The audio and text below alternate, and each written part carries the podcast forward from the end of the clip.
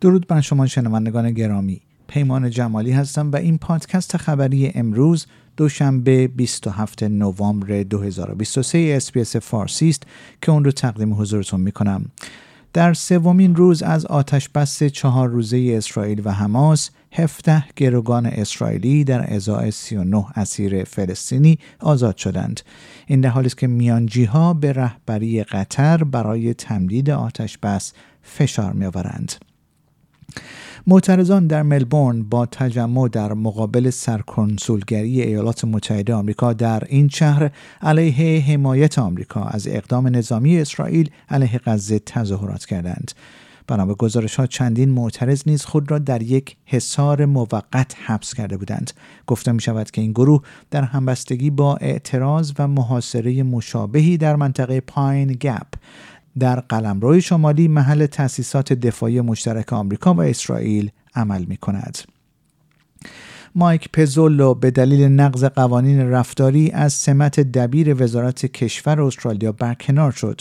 او در پی رسوایی یک پیامک کنار گذاشته شد. پیام های فاش شده نشان می دهد که دبیر وزارت کشور استرالیا بارها برای بخش خود لابی کرده و نظرات شخصی خود را در نقض استانداردهای مرتبط با بخش خدمات دولتی در یک دوره پنج ساله مطرح کرده است.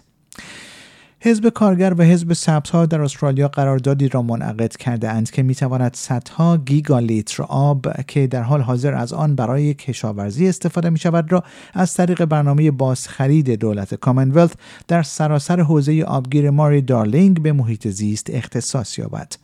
این قرارداد شامل یک ضرب العجل جدید برای بازگرداندن آب به حوزه ماری دارلینگ تحت برنامه 13 میلیارد دلاری حوزه ماری دارلینگ است که هدف آن بازگشت 450 گیگالیتر آب به محیط زیست تا ماه جون 2024 است. ادم بند رهبر حزب سبزها در استرالیا ادعاهایی را که حزبش در مورد یهود ستیزی دارای یک نقطه کور است رد کرده است. این امر پس از آن صورت گرفت که دیو شارما سفیر پیشین استرالیا در اسرائیل و نماینده حزب لیبرال حزب سبزها را به شیطان جلوه دادن دولت اسرائیل در جریان درگیری با حماس متهم کرده است. دولت فدرال استرالیا 225 میلیون دلار اضافی به آژانس های امنیتی پلیس فدرال استرالیا و نیروی مرزی استرالیا بودجه تخصیص خواهد داد تا بر آزادی زندانیان مهاجرتی که پیشتر در بازداشت نامحدود نگهداری می نظارت کنند. بنا به حکم دادگاه عالی استرالیا که بازداشت نامحدود این افراد را غیر قانونی اعلام کرد 45 نفر دیگر از بازداشت نامحدود مهاجرت آزاد شدند و تعداد کل افراد آزاد شده را به 138 نفر افزایش دادند تصمیم ماه نوامبر دادگاه عالی استرالیا افراد آزاد شده را ملزم به پیروی از مقررات منع رفت آمد اجباری می کند. آنها همچنین باید به طور نامحدود از دستگاه های نظارت الکترونیکی استفاده کنند.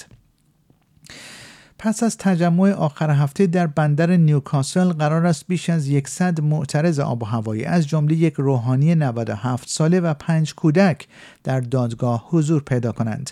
این گروه ها در اقدامی که برنامه ریزی شده بود تا برای سی ساعت طول بکشد صبح روز شنبه در خط کشتی ایرانی که بزرگترین بندر زغالسنگ جهان را سرویس می‌دهد قایقرانی کردند دولت کارگر در استرالیا رایزنی هایی را برای بررسی درمان مبتنی بر داده های آزمایش های ژنتیک توسط شرکت های بیمه عمر آغاز کرده است.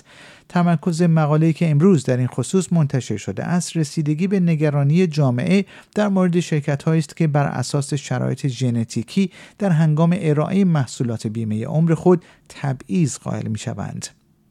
و پول لینچ نویسنده ایرلندی برنده جایزه بوکر 2023 ادبیات داستانی برای رمان Prophet Song خود شد.